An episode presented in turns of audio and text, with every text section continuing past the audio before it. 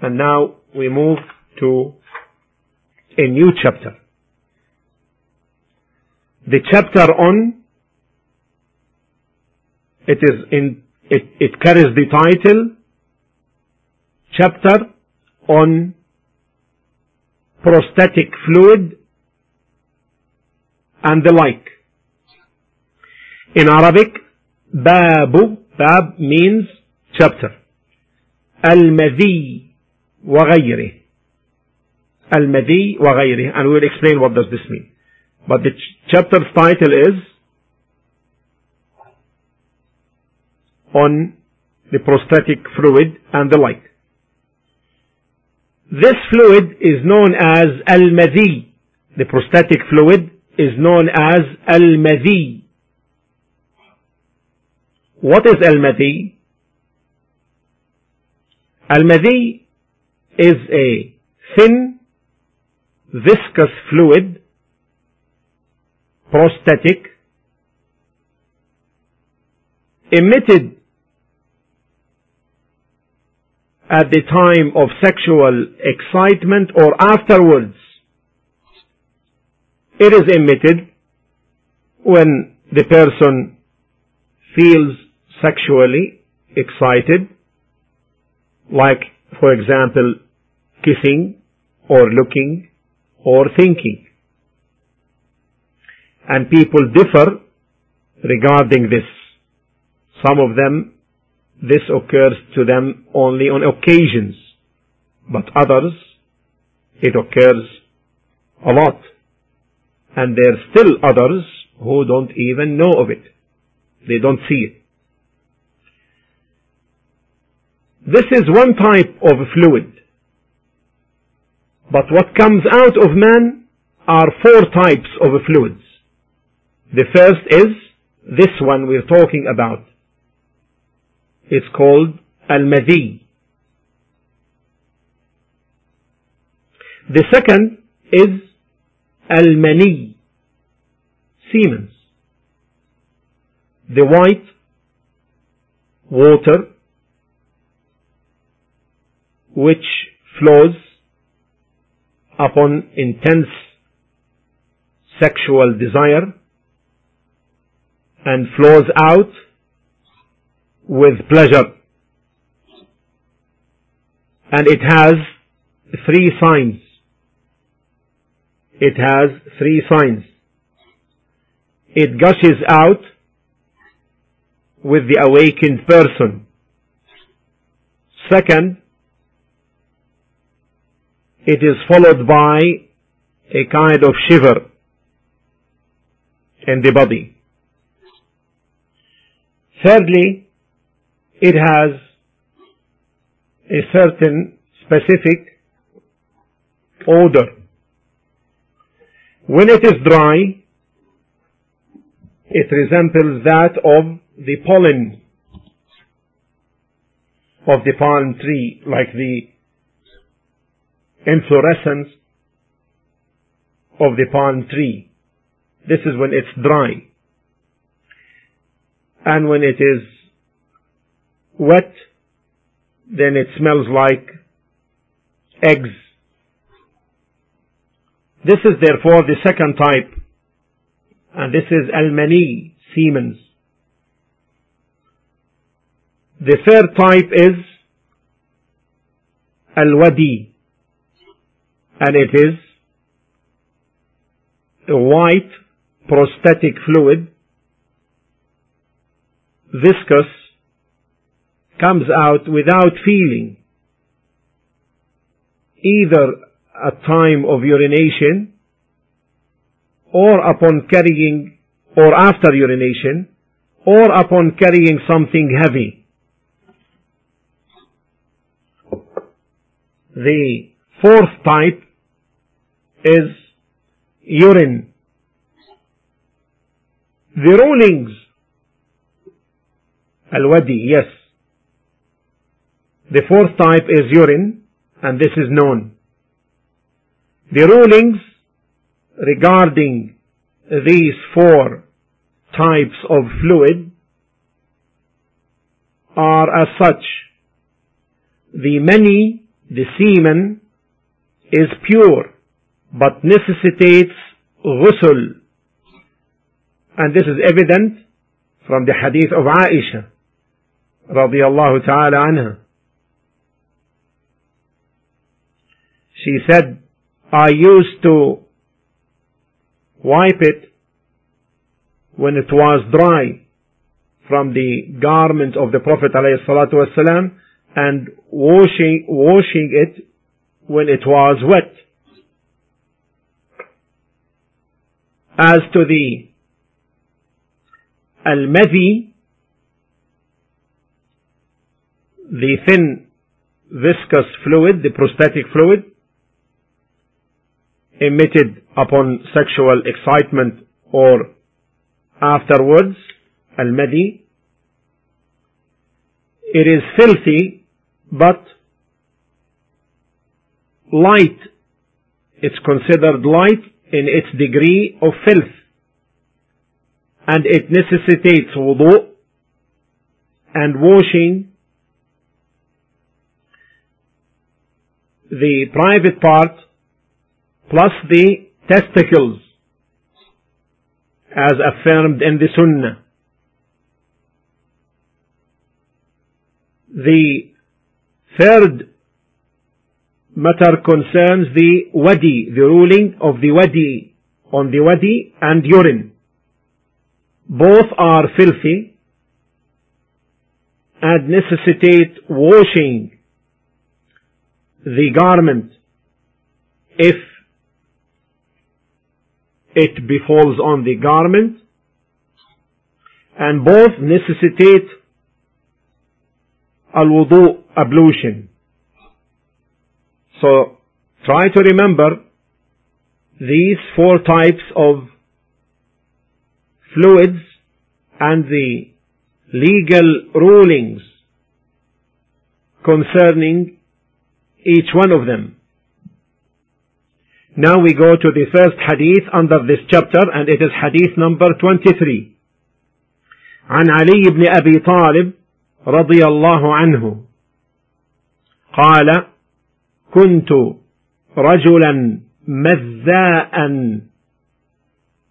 فاستحييت أن أسأل النبي صلى الله عليه وسلم لمكان ابنته مني.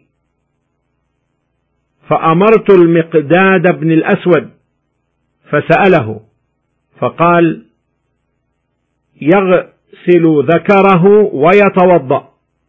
وللبخاري اغسل ذكرك وتوضأ ولمسلم توضأ وانضح فرجك and وفي رواية يغسل ذكره وأنثييه in the hadith reported by Ali bin Abi Talib. May Allah be pleased with him. He said, I was one whose madhi, prostatic fluid, flowed readily. And I was ashamed to ask the messenger of Allah sallallahu alayhi wasallam about it. Why? Because of the position of his daughter the position, the position of his daughter. I therefore asked Al-Miqdad bin al-Aswad and he inquired of him from the Prophet ﷺ and he ﷺ said he should wash his male organ and perform ablution and in another narration perform ablution and wash your private part. And in another narration still,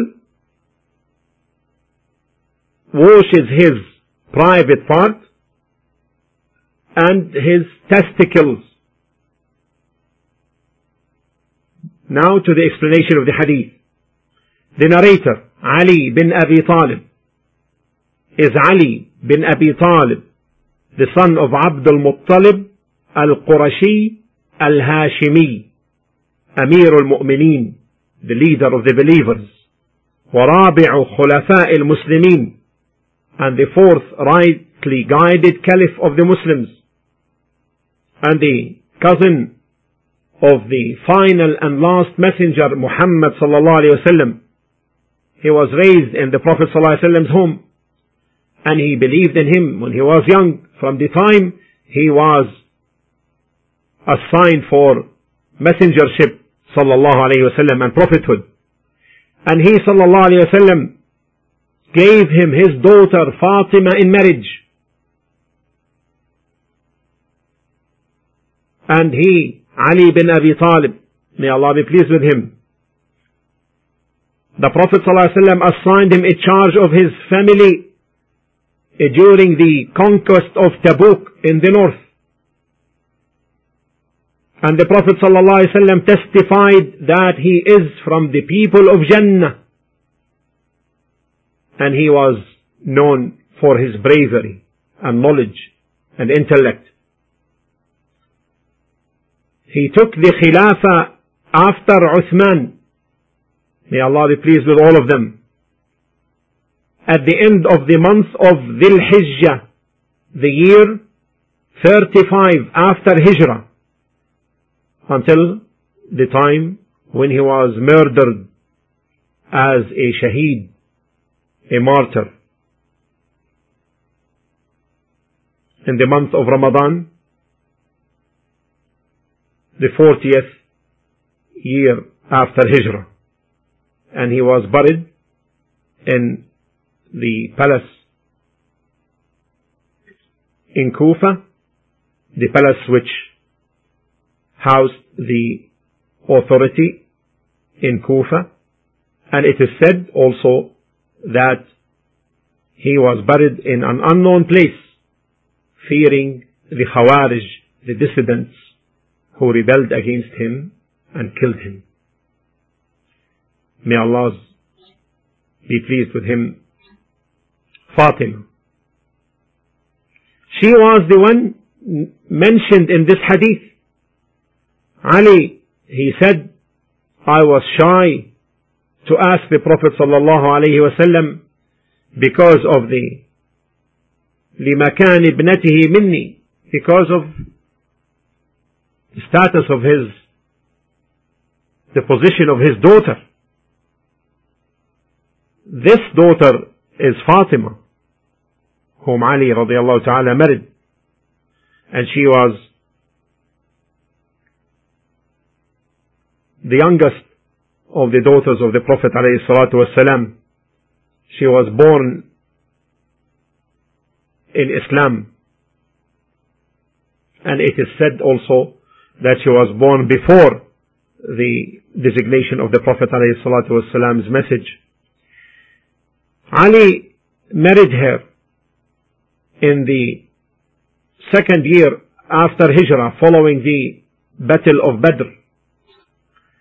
The Prophet ﷺ described Fatima as Fatima بضعة مني فمن أغضبها أغضبني Fatima is part of me.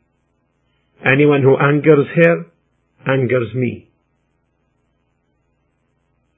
وأخبرها and he informed her, the Prophet ﷺ, أنها أول أهل بيته لحوقا به that she will be the first of his household to follow him meaning die following his death and he told her أما ترضين أن تكوني سيدة نساء أهل الجنة wouldn't you be pleased to be the leader of the woman of paradise. She died in Medina في Ramadan in the month of Ramadan in the year 11 after Hijrah and she was 24 years of age عليها رضوان الله the second companion mentioned in this hadith is Al-Miqdad ibn al-Aswad.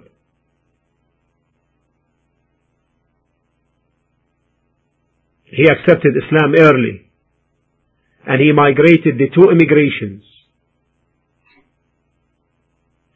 And he married Duba'a bint Zubayr, the daughter of Az-Zubayr, the son of Abdul Muttalib, the uncle of the Prophet ﷺ. And he witnessed the battle of Badr and the battles afterwards. And he witnessed the opening of Egypt. He was the one who told the Prophet ﷺ during the battle of Badr, he told the Prophet ﷺ the famous saying, ولا نقول لك كما قالت بنو إسرائيل لموسى فاذهب أنت وربك فقاتلا إنها هنا قاعدون ولكننا نقاتل عن يمينك وعن شمالك وبين يديك وخلفك He was the one who said the famous statement to the Prophet ﷺ during the Battle of Badr. He told him, and we will not say to you what the children of Israel told Musa.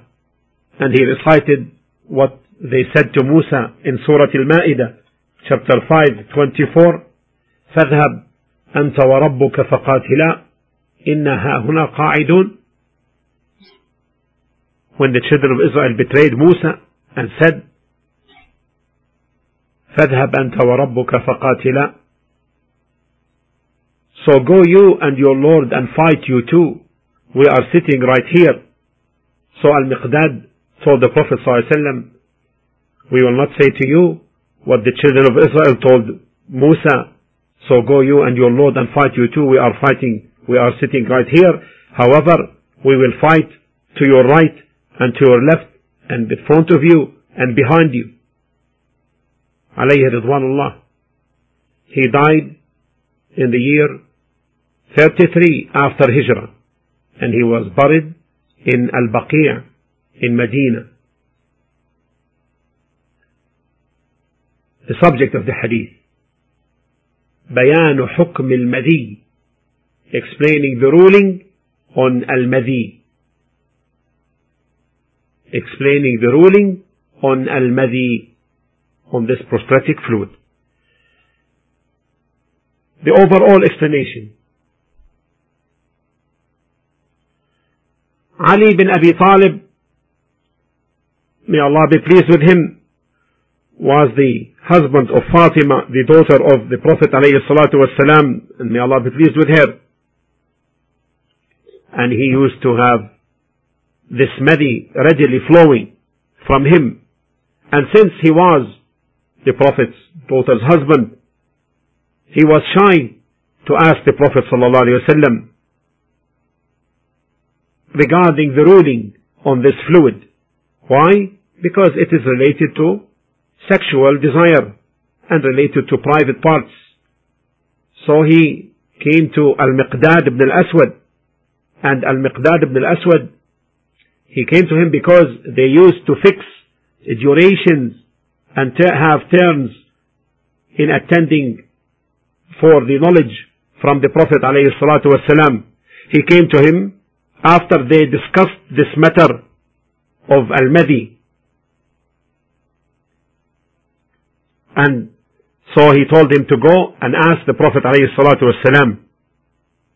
So the Prophet ﷺ commanded him to wash his private part, all of it, because this slows down the flow or it cuts it off. And also to make wudu, because the madi is one of the nullifiers of wudu. Because the madi is one of the nullifiers of wudu. This is the overall explanation. Now to the points of benefit. First benefit.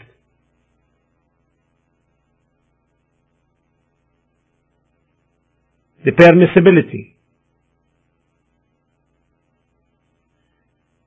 for a person to inform about himself in that which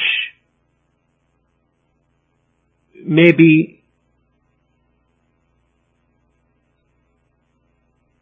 may draw bashfulness or a cause of shy, he may therefore uh, inform about it for a, if there is a benefit. If there is a benefit. For example, to know about its ruling. And here, this is a matter which is normally considered as something that can cause the person to be shy. But since there is a benefit in that, then there is no harm, and the person is not held blameworthy. Second benefit. Permissibility that the person does not ask directly about the matter eh, due to shyness or the like. Permissibility that the person does not ask directly about the matter due to shyness or the like. The third benefit, permissibility to designate on one's behalf someone else to ask concerning knowledge with the condition that the designated person is trustworthy in his understanding and his preservation and memory and in his deen. Third or fourth benefit, permissibility of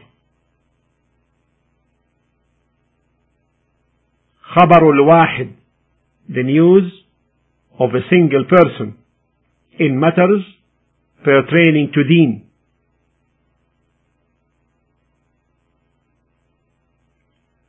And this is evident in the designation of a single person who is al-miqdad.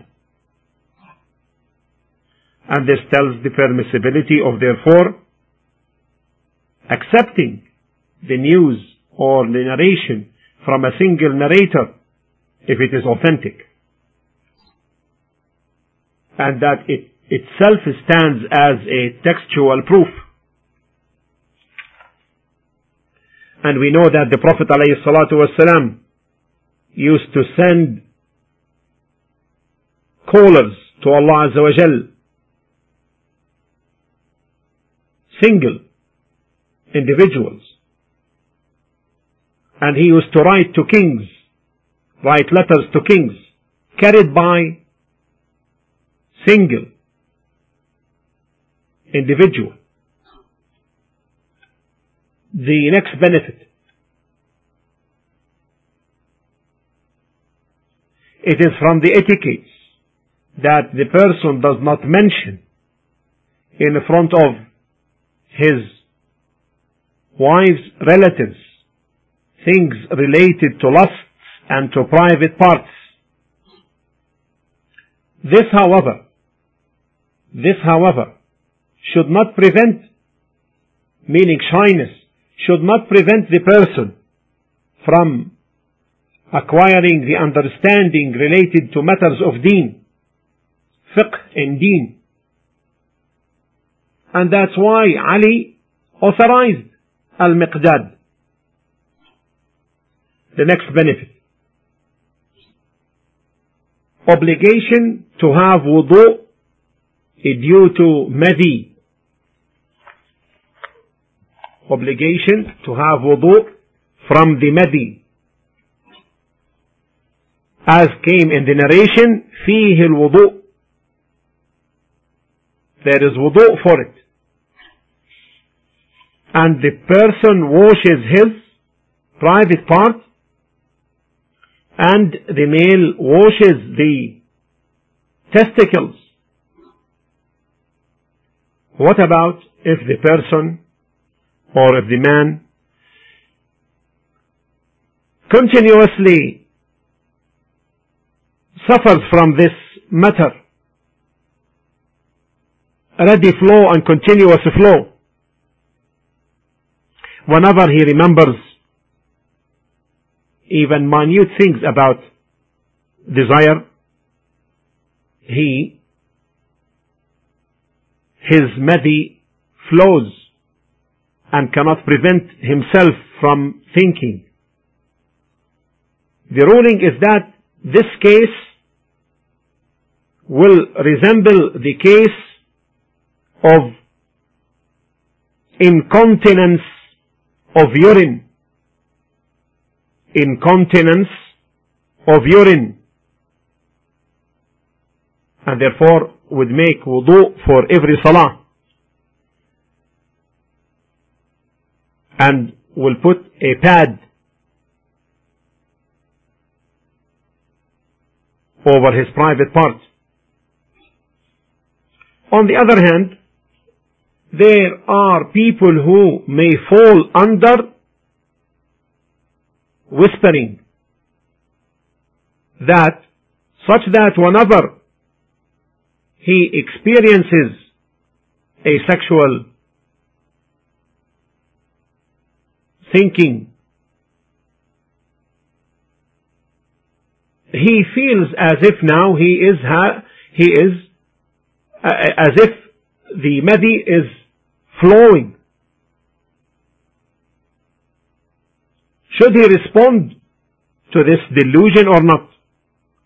The answer is he shouldn't. Because in origin there is no madi. And if he would respond, then the shaitan will carry him to do, to have more delusions in matters far greater in gravity. So he should turn away. Does not respond to this delusion, delusion. More elaboration on the beneficial point we mentioned earlier. That shyness should not prevent the person from seeking knowledge regarding the deen. Because Allah subhanahu wa ta'ala is not shy of the truth.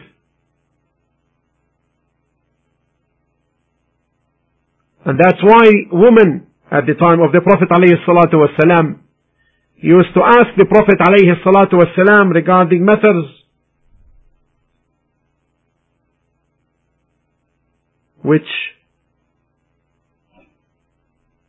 a person would feel shy from. To the degree that Aisha radiallahu ta'ala commanded or lauded the woman who did that. As in the hadith reported by Al-Bukhari and Muslim. And Al-Bukhari reported it in volume 1, chapter 5 volume 1 chapter 5 نعم النساء نساء الأنصار لم يمنعهن الحياء أن يتفقهن في الدين She said how excellent the women of the Ansar are. They did not feel shy while learning sound knowledge in religion, in the deen. In certain, in certain circumstances, if the matter revolves between explicit wording and hinting, while it is known that hinting would be sufficient, then in this case, hinting takes precedence over explicit statements. And we find in the Quran, in the glorious Quran, Allah subhanahu wa ta'ala refers to sexual relations as ityan. Ityan means coming to, approaching. However, in certain circumstances, where it deems necessary to be explicit, then it should be as such. And this took place in one incident. When one man came to the Prophet ﷺ admitting committing adultery, the Prophet ﷺ first told him, أتيتها or أتيتها أتيتها meaning it is known now this is hinting did you come to her he said yes But then since this requires explicit admittance of the act the Prophet ﷺ used very explicit wording regarding the intercourse. And he said yes. Because this is required. This is establishing evidence by confession. And it must be explicit. As to the al-madhee, sufficient to sprinkle the water on the part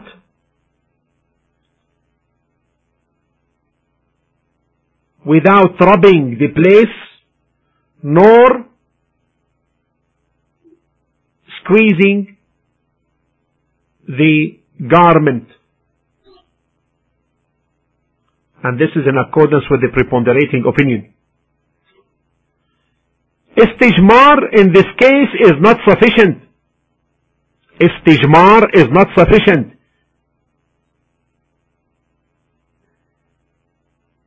Because the Prophet ﷺ said, let him wash.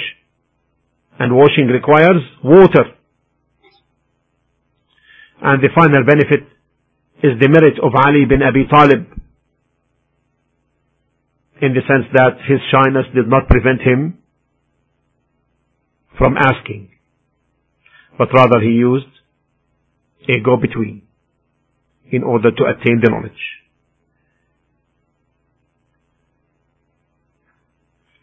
This brings the end of the points of benefit regarding this hadith. Alhamdulillah Rabbil Alameen. وصلى الله على محمد وعلى آله وصحبه وسلم.